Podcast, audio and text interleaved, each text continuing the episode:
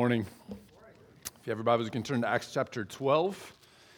If you've been with us the last several months, then you know we've been making our way through a series on the book of Acts. The hope that we have as we make our way through the book of Acts is that we would grow in dependence on the Holy Spirit, that we grow in our desire to pray, and that we grow in our desire to reach lost people. And so I think the passage today will point us in all those directions. So, to that end, let me pray, and we'll get started here. Father, we thank you for this journey we're taking through the book of Acts.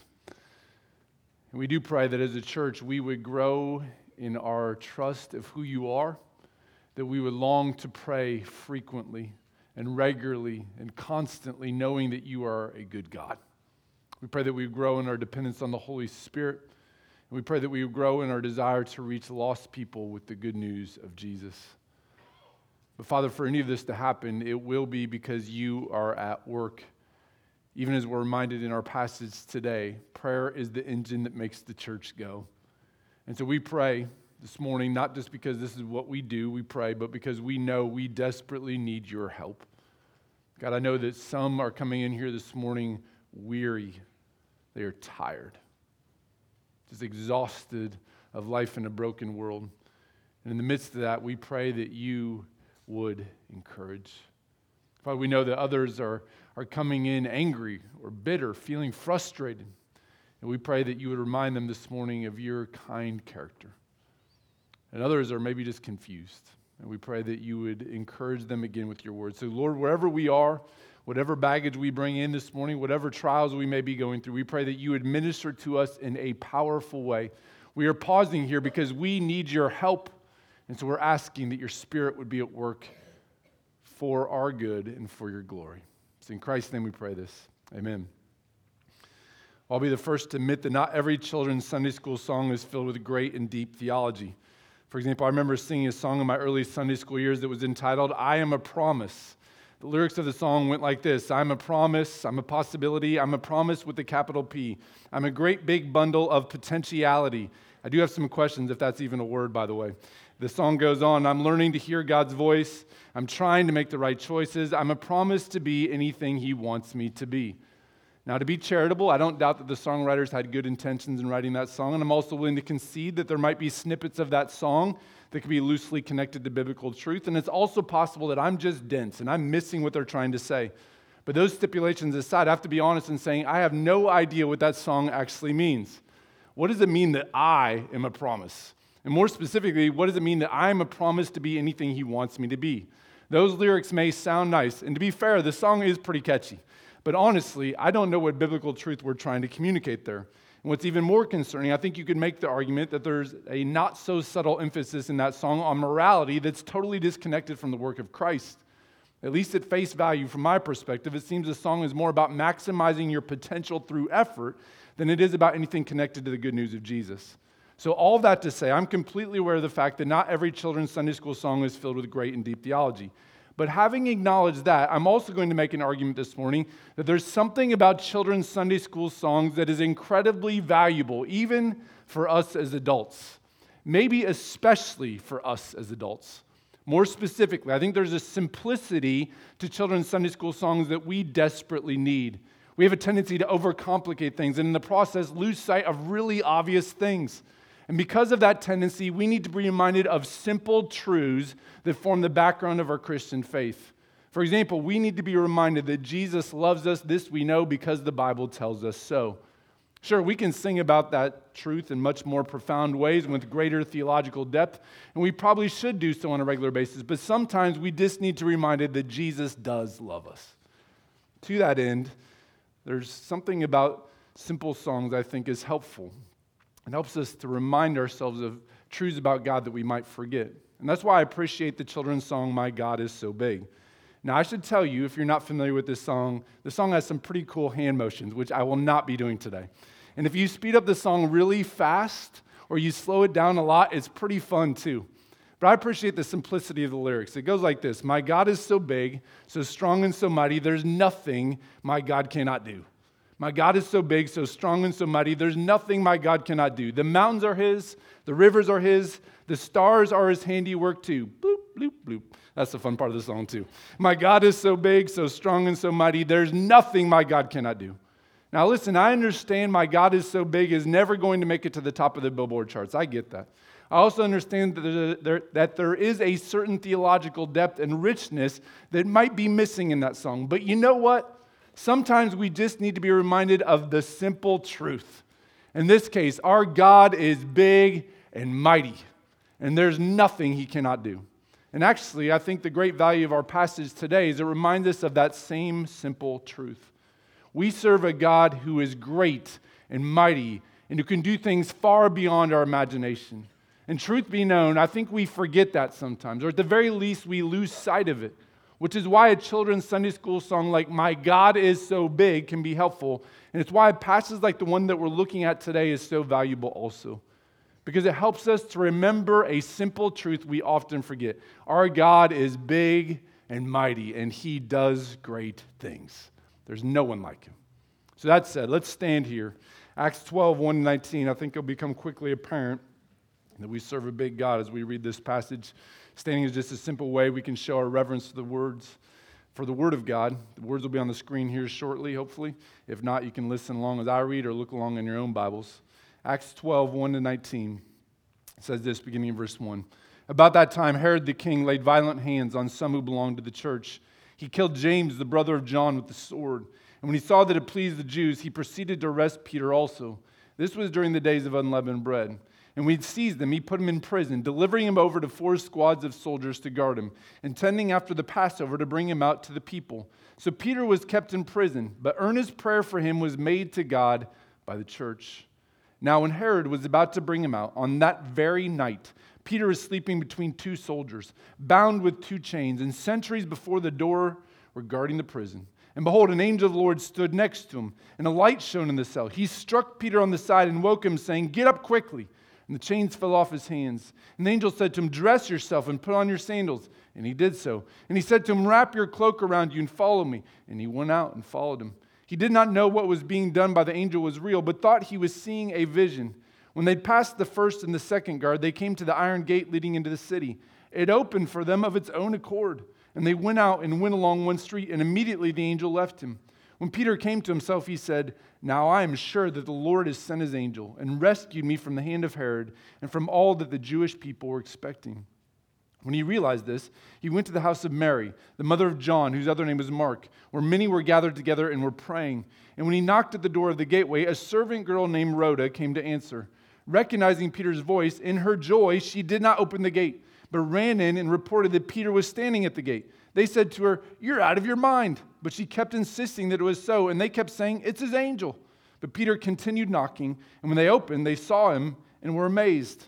But motioning to them with his hand to be silent, he described to them how the Lord had brought him out of the prison. And he said, Tell these things to James and to the brothers. Then he departed and went to another place. Now, when day came, there was no little disturbance among the soldiers over what had become of Peter. And after Herod searched for him and did not find him, he examined the sentries in order that they should be put to death. Then he went down from Judea to Caesarea and spent time there. It's the word of God. You may be seated. Now, to be sure, there is a lot happening in Acts 12 119. Some of it's sobering, there's persecution, even death. Some of it's mysterious. Why does one thing happen to James and another thing to Peter? And some of it's just entertaining. There's a humorous scene at the door in the middle of the night and an interaction with an angel that's kind of humorous too. But the main point of the passage is exceedingly clear God miraculously rescues Peter from prison. And in doing so, God demonstrates his unmatched power and might. There is no one like him. And indeed, that's the main theme that I want to drive home this morning that our God is big and he does great and mighty things. And furthermore, I'm going to contend this morning that because he is a big God who does great and mighty things, we should live differently. But before we get there to how we should live, I think it's important for us to slow down and see the mighty work of God in this passage.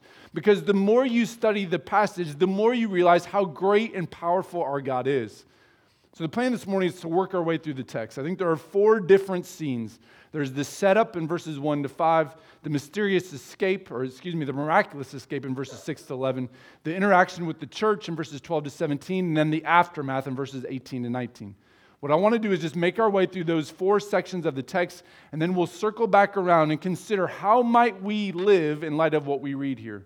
So that said, let's start with the first scene, which is the setup. We find it in verses 1 to 5. Now, in verse 1 of chapter 12, the tone shifts from what we read in chapter 11. We ended chapter 11 by looking at the church at Antioch. We saw that they were giving generously and that the Lord was increasing their number regularly. They were thriving. But now in chapter 12, at the very beginning here, we get an update on what's happening back in Jerusalem. This is happening roughly at the same time. In fact, we're probably going back chronologically a little bit here.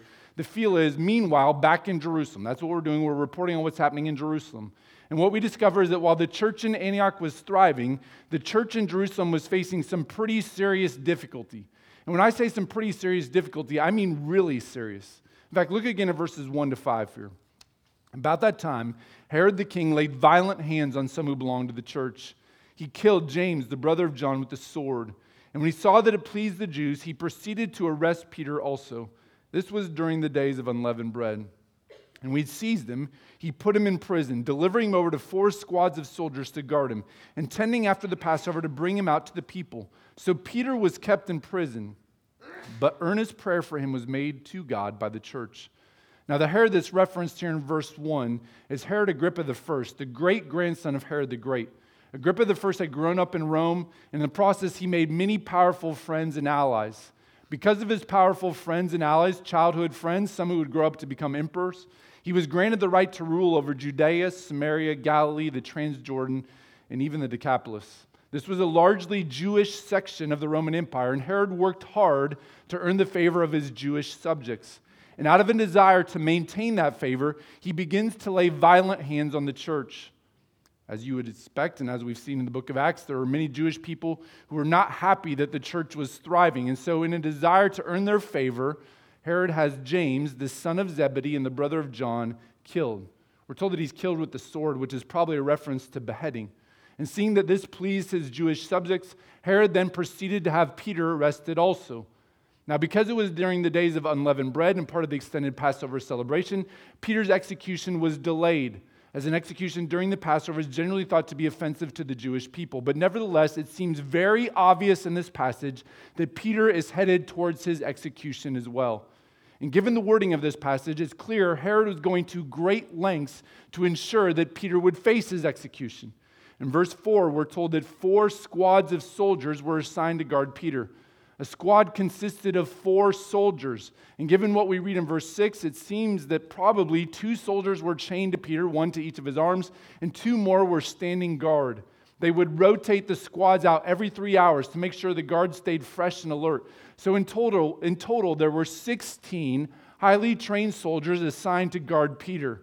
So obviously, Herod's plan was to keep Peter under tight guard until the Passover is completed and then bring him out to face judgment and execution. So it's fair to say that by the time we get to verse 5, things are not looking good for Peter, one of the most powerful men in the ancient world is using all of his political power and his political might to bind and humiliate Peter in prison. And more than that, he is planning to have him killed, perhaps even by beheading, just like James was. Meanwhile, Peter's friends and fellow church members have no political power and they have no political means. And thus, they are left merely to pray and ask God to intervene. The situation on the outside looking in seems hopeless then. Herod has made up his mind that Peter must die, and it's not as if Peter has a legitimate chance to escape. Peter is being guarded by a rotating cast of 16 soldiers who are not only highly trained, but also highly motivated to keep an eye on Peter. After all, as was the custom under Roman law, if Peter escaped, the prison guards would have to pay his penalty, which in this case means death. So, in this setup, things are not looking good for Peter. I mean, sure, the church is praying for him. But what good does prayer do when you're under the thumb of a powerful tyrant and you're being guarded by 16 highly trained and motivated soldiers? Well, as it turns out, in this case, prayer actually does quite a bit of good. And that brings us to the second scene in the passage, which is the miraculous escape. Now, I'm guessing You've probably seen a movie or a television show before in which a prisoner breaks out of prison or a captive escapes their captor and does so through either sheer brute force or amazing ingenuity. Think MacGyver or Jack Bauer, or think Luke Skywalker and Han Solo and Chewbacca rescuing Princess Leia from the captivity on the Death Star. By the way, if you think I had to ask Jim for that Star Wars reference, you would be correct. I did. Nevertheless, the point is, most of us can think of an amazing break from captivity, but almost always involves the captor or another person doing something amazing, either with sheer force or with their own ingenuity. But let's be clear, that's not what happens here in Acts 12. Peter does not escape because another person sets him free using their strength or their creativity. Nor does he escape, most certainly, because of his own strength or ingenuity. Instead, Peter's escape is, is due entirely and solely to the supernatural work of God. And Luke, the author of Acts, goes out of his way to make this very clear in verses 6 to 11. Look first at the language in verses 6 and 7. Verse 6 says this Now, when Herod was about to bring him out, on that very night, Peter was sleeping between two soldiers, bound with two chains, and sentries before the door were guarding the prison. And behold, an angel of the Lord stood next to him, and a light shone in the cell. He struck Peter on the side and woke him, saying, Get up quickly. And the chains fell off his hands. So in verse 6, Peter is asleep, chained between two guards. Now, the fact that he's sleeping on the eve of his execution is commendable. That reality probably communicates something to us about Peter's trust in God. Nevertheless, the point is, he's sleeping. He's not staying up trying to hatch an escape plan. He's not waiting thinking someone's going to come rescue me. He is fast asleep. In fact, he's so fast asleep that the angel has to strike him on the side to get him to wake up. The Greek word that's used here for struck actually indicates that the angel had to hit him pretty hard. This is not your mom gently waking you up on your birthday saying, Time to get up, sweetie. No, this is an angel of the Lord hitting him on the side with some force and saying, Get up, let's go. The angel is clearly initiating while Peter is doing nothing but sleeping. And the angel's initiating activity continues through the next several verses, verses 8 and 9. Verse 8 the angel said to him, Dress yourself and put on your sandals. And he did so. And he said to him, Wrap your cloak around you and follow me. And he went out and followed him. He did not know what was being done by the angel was real, but thought he was seeing a vision. So in both verses 8 and 9, the angel is giving commands dress yourself, put on your sandals, wrap your cloak around you, follow me. And Peter is simply following orders. Again, you get the sense here that Peter is contributing nothing to his escape. He's simply along for the ride. In fact, he doesn't even know if it's real, he thinks it's just a vision. And that theme of Peter just being along for the ride continues to the rest of the scene, verses 10 and 11. Verse 10 When they'd passed the first and the second guard, they came to the iron gate leading into the city. It opened for them of its own accord. And they went out and went along one street, and immediately the angel left him. When Peter came to himself, he said, Now I'm sure that the Lord has sent his angel and rescued me from the hand of Herod and from all that the Jewish people were expecting. Now, the language of verse 10 is incredible. It's not just that Luke casually mentions that Peter walks by two trained guards as if that's no big deal. But Luke also then goes on to inform us that the iron gate opened on his own accord for Peter, as if the gate had a mind of its own. And it's at this point in the narrative that we should be very clear about something. Peter is doing nothing, he's not even opening the gate. The gate is opening on its own accord. Throughout verses 6 to 11, Peter is groggy, sleepy, confused, lacking comprehension. His escape is solely due to the work of God. Peter is not the first century version of MacGyver. Now, by the way, I know in that reference I'm dating myself big time. So, for those of you who are younger, let me just say this MacGyver is a guy who used his ingenuity to get out of crazy situations. That's all you need to know. And the point is, that's not Peter. He's simply a sleepy dude that God rescues by his might and power. But rescue him, he does. And after Peter escapes, he makes his way to find the brothers and sisters in the church, which brings us to the third scene Peter's interaction with the church. Find this in verses 12 to 17. Verse 12 When he realized this, he went to the house of Mary, the mother of John, whose other name was Mark, where many were gathered together and were praying. And when he knocked at the door of the gateway, a servant girl named Rhoda came to answer. Recognizing Peter's voice in her joy, she did not open the gate, but ran in and reported that Peter was standing at the gate. They said to her, You're out of your mind. But she kept insisting that it was so. And they kept saying, It's his angel.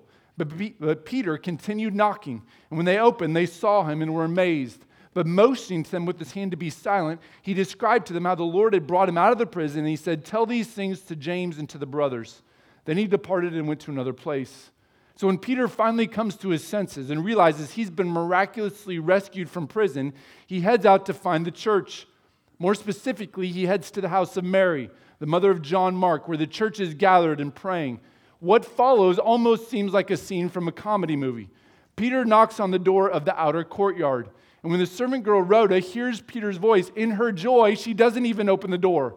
Instead, she runs inside to tell everyone, Peter's here. And then, despite the fact they're praying for Peter, none of them believe her. Instead, they insist, You're crazy, Rhoda. And as she keeps persisting, they say, Well, maybe it's his angel. Now, this reference to an angel is kind of strange. Something, are, are they believing that there's a guardian angel of Peter? I don't think that's the case. There's no biblical reason to suppose that's what's happening here. It's more likely that they thought that perhaps Peter had died and his spirit had come back. Whatever the case is, the point is they did not believe her.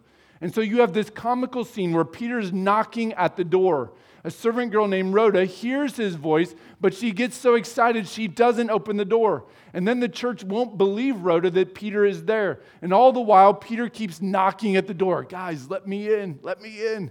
When they finally open the door, they recognize it's Peter and they get so excited that Peter has to calm them down and tell them to be quiet, which makes sense given the context, right? He was just in prison and likely to be executed. The last thing he wants is to draw attention to his whereabouts. And so he tells them, Be quiet.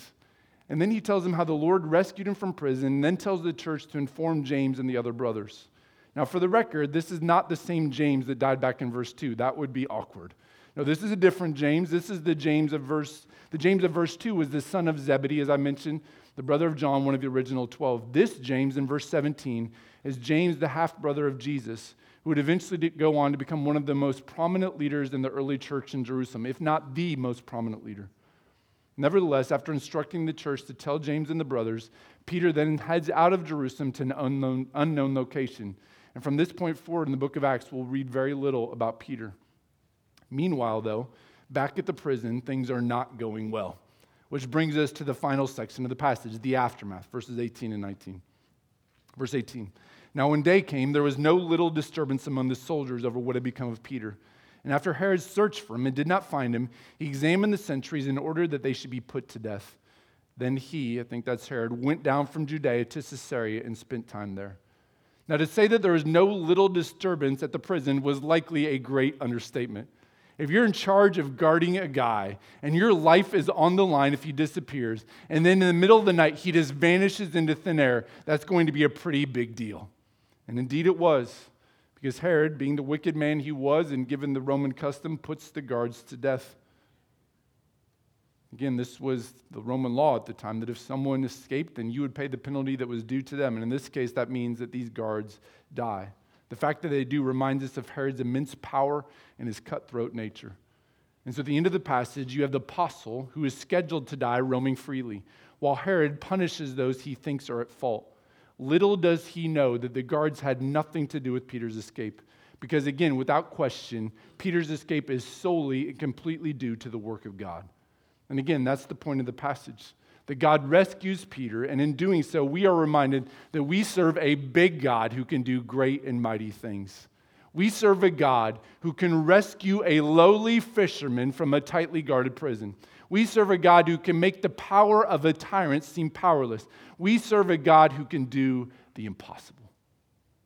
And the challenge for us this morning is because we're so familiar with stories like this, we begin to overlook obviously simple truths like we serve a God who can do the impossible. This week I was reading an article from a pastor in the UK. The pastor was telling a story about how he had some construction guys over at his house working on a project. And somehow they found out that he's a pastor. And so, over the course of a morning tea, one of the construction guys asked him, Well, what are you, what are you teaching on there? Because apparently he was, he was going to teach that morning. And so they asked, Well, what are you going to teach on? And so the pastor simply shared the story with this man that he was going to preach on that Sunday, which happened to be from Luke 7, in which Jesus tells the dead man to get up, and then the man gets up. Now, the construction guy, to hear the pastor tell the story, had never heard a story like that in his life. And so he responded with wide eyes and complete surprise to the point that he just blurted out an expletive. He could not believe this. That Jesus would raise a guy from the dead was truly shocking to him. And if you think about it, if you've never encountered the power of God or never understood how great Jesus is, that story is shocking, isn't it? Jesus tells the dead guy to get up, and he does. Now, we're so familiar with the story that we don't even stop to think about how incredible that is. But for this construction guy, it blew his mind.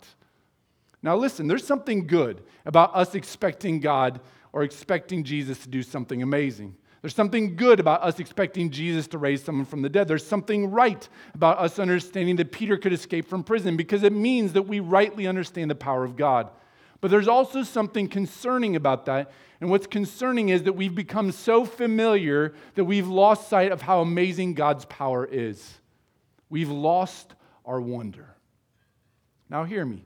I'm glad no one responded to the passage today with such surprise that they blurted out an expletive. That would have been awkward. But I don't want us to lose our wonder. And so, again, my goal this morning is simple. I want us to simply remember this we serve a great God who can do mighty things. And because that's true, we should live differently. And that brings us now to the response part of the passage. Let's be honest here. Most of us are probably not going to find ourselves in Peter's situation anytime soon. The odds of any of us being chained to two soldiers while we await our execution seems remote. I'm not saying it's impossible, but it doesn't seem like it'll be likely anytime soon. But while that may be true, this passage is not irrelevant for us. I think there's application for us in this passage, and the application is centered around the theme. The theme being that we serve a big God who can do great and mighty things. And in light of that, let me just suggest a few ways I think we can respond, even though we may not find ourselves in the exact same situation. First, and the most obvious, I think, is this in light of who God is, we should pray. Now, to be crystal clear, Peter's escape from prison is due solely to the work of God. As we pointed out in this passage, Luke is going out of his way here in Acts 12 to make us see that this is God's work. But having said that, don't miss the prayer references in this passage because the prayers of the people and the activity of God are not disconnected. Let's go back again to verse 5. Verse 5, remember, right before all this happens in verses 6, where there's this miraculous escape, notice what happens right before that. Verse 5. So Peter was kept in prison, but earnest prayer for him was made to God by the church. So in verses 1 to 4, you have James the apostle dying by the sword. You have Herod reigning and ruling as he sees fit. You have Peter in prison awaiting execution. But in verse 5, we're told that earnest prayer was being made for Peter by the church. Now, the tense of the verb in the Greek would suggest it was ongoing prayer. But in the face of such opposition from Herod, ongoing prayer probably doesn't seem like much of a weapon to us. But the only reason why it doesn't seem like much of a weapon to us is, I would argue, because we tend to severely and I mean severely underestimate the power of prayer. In the American church, the prayer meeting is the least attended meeting of the church. In the American church, we are quicker to give lip service to prayer than we are to actually pray. But it's pretty obvious that was not the case for the first century church. Look again at verse 12. Now remember, Peter escapes. What does he do? He goes to find the church. Where does he find them? Verse 12 clues us in. When he realized this, he being Peter, he went to the house of Mary, the mother of John, whose other name was Mark, where many were gathered together and were praying. Now, given the timing of Peter's escape, it would seem most likely that this is probably the middle of the night when Peter comes knocking at the door. And what was the church doing? They were praying. Now, even if it was the middle of the day, the fact that they were gathered to pray would still be instructive. And it would still remind us prayer is the lifeline of the church, it's the engine that makes the church go. It's one of the greatest weapons we have in a world that is broken and messed up. And the reason why it's one of our greatest weapons is because of who we are praying to. And let's make sure that we make that connection here. Prayer is powerful only because of who we are praying to. Prayer is powerful because our God is powerful. It's because we're praying to a big God who can do the impossible that prayer makes any sense. And in light of that, I, I have to wonder this. Is one of the reasons why we struggle to pray in the American church because our view of God is just too small. This week, someone sent me a video of a pastor friend of theirs in the Ukraine. In the video, the pastor gave a report talking about what they're doing in light of the war that's going on around them. He talked about how they'd gathered last Sunday to worship just like they always do. And then he went on to talk about how they, as the church, had been gathering nightly for prayer. Yesterday, Steve mentioned that one of his pastor friends in Ukraine, they've been praying twice daily as a church. They've been gathering twice a day to pray. And as I've heard these stories, it's made me wonder is that what we would do if war came to our backyard? I mean, let's be honest here. As American Christians, we have a tendency to be self reliant. I know I do. I know my first instinct in times of trouble is to think my way out of the situation or talk my way out of the problem. And if war were to come our way, I suspect many of us would be more concerned about gathering our ammunition supplies or finding a good hiding spot than we would be with spending time on our knees. And I think the fact that that would be our priority probably communicates something to us about where we think power actually resides. We tend to think power resides in our strength or our ingenuity, not in prayer. Think about this passage again. On the surface, it seems that in the first five verses, Herod has all of the power and the church has none.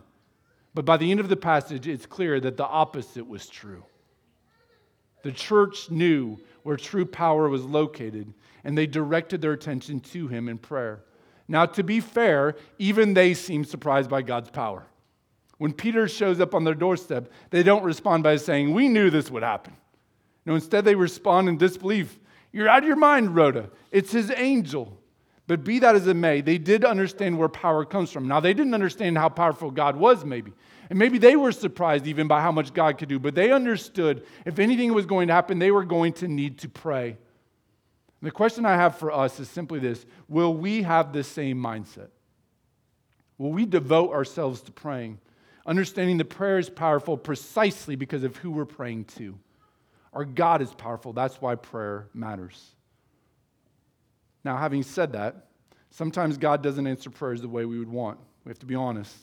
And that brings us to a very mysterious part of the passage and to the second way I think we should respond to Acts 12. And that's this that we should trust God no matter the circumstances. So, how do we respond? We pray, and then we trust God no matter the circumstances.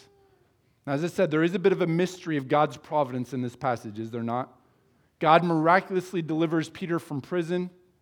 James, on the other hand, dies by the sword. We have to imagine that the church was praying earnestly for James too. And so the question I have is why is it that James dies and Peter's rescued? Truth is, we don't know, do we?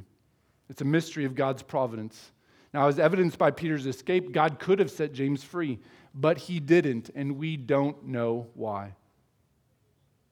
And acknowledging that, we just have to be honest here. Sometimes God's providence is a mystery. This week, someone pointed me to a Facebook page that was simply entitled Brooklyn's Journey Home. It was a Facebook page of a young woman, probably in her 20s, living out her final days on hospice care. She was dying from a variety of different ailments. And as she was dying, she was reflecting on the hope that she had in Christ and the reality of the eternity that awaited her. And as I read her reflection, I found myself just tearing up multiple times, even though I didn't know her at all, because her trust in Christ in the face of certain death was inspiring. And then a few days ago, she passed away. I don't know why that happened. I don't know why God chooses to heal some and not others. But here's what I do know. As evidenced by Jesus' death on the cross for our sins, I know God is good. I know He cares. As evidenced by His resurrection from the dead, and incidents like the one we read about here in Acts 12, I know he has the power to do something. So if he's good, and if he's wise, and if he's powerful, if he chooses not to intervene, it must be because he has good reason. And so all we can do is trust. We look to his character as demonstrated on the cross. We look to his power as demonstrated at the empty tomb. We look to his wisdom as demonstrated across history, and we trust. We trust that his character is good. And that even if He may not answer our prayers the way we would want, that He is still good. And so we pray and we trust. Sometimes we pray and Peter's set free from prison. Sometimes we pray and James still dies. But either way, we know that because God is good and He's a God who can do great and mighty things, we can trust Him. And so we entrust ourselves to Him even in the midst of life's difficulties. But lastly, in light of what we read here Acts 12, I think there's a third way we respond, and that's this we should respond by living boldly. It's easy to live in fear, even as a Christian, isn't it? We wonder, well, what if this person doesn't like me if I talk about Jesus? Or what if the other kids will make fun of me at school because I'm trying to live for Christ? Or, or what if I lose my money because I stick my neck out for Christ? Or as a parent, we might even think, well, what if I live out my Christian convictions with my kids to the point that they don't get to do things that other kids are doing? And on and on it goes. We live in fear. But hear this if God can rescue Peter from prison, and if God can rescue Daniel from the lion's den, and if God can raise Jesus from the dead, let's stop living in fear. Instead, let's live boldly and courageously. Let's take more chances for Christ. Let's be more generous with our money. Let's be more aggressive in trying to figure out ways to get the gospel to the nations. Let's live in light of the God we serve. We serve a big God who can do great and mighty things. Let's not cower in fear. Instead, because of who God is, let's live boldly and courageously. So, church, this morning I just want to remind you of the simple words from that children's song. Our God is so big, so strong, and so mighty, there's nothing our God cannot do. And because that's true, let's pray continually and confidently. Let's trust God even in the hardships, and let's live boldly for the glory of our great and powerful God. Let's pray. God, we thank you for the reminder here in this passage that you are a great and mighty God. And we pray that we would live in light of that reality, that we would be a people who pray Oh, Lord, I confess my own prayerlessness and that oftentimes I struggle to pray. I pray that I would remember who you are and that I would respond by being a prayerful person. I pray that would be true for our church too. I pray that we would trust you, even in the midst of life's difficulties. Sometimes your providence is mysterious, and we have to rest in your character. But Lord, I pray that we would also live boldly and courageously, knowing that you are a big God and we do not have to be afraid. Lord, help us to live in light of who you are. In Jesus' name we pray. Amen.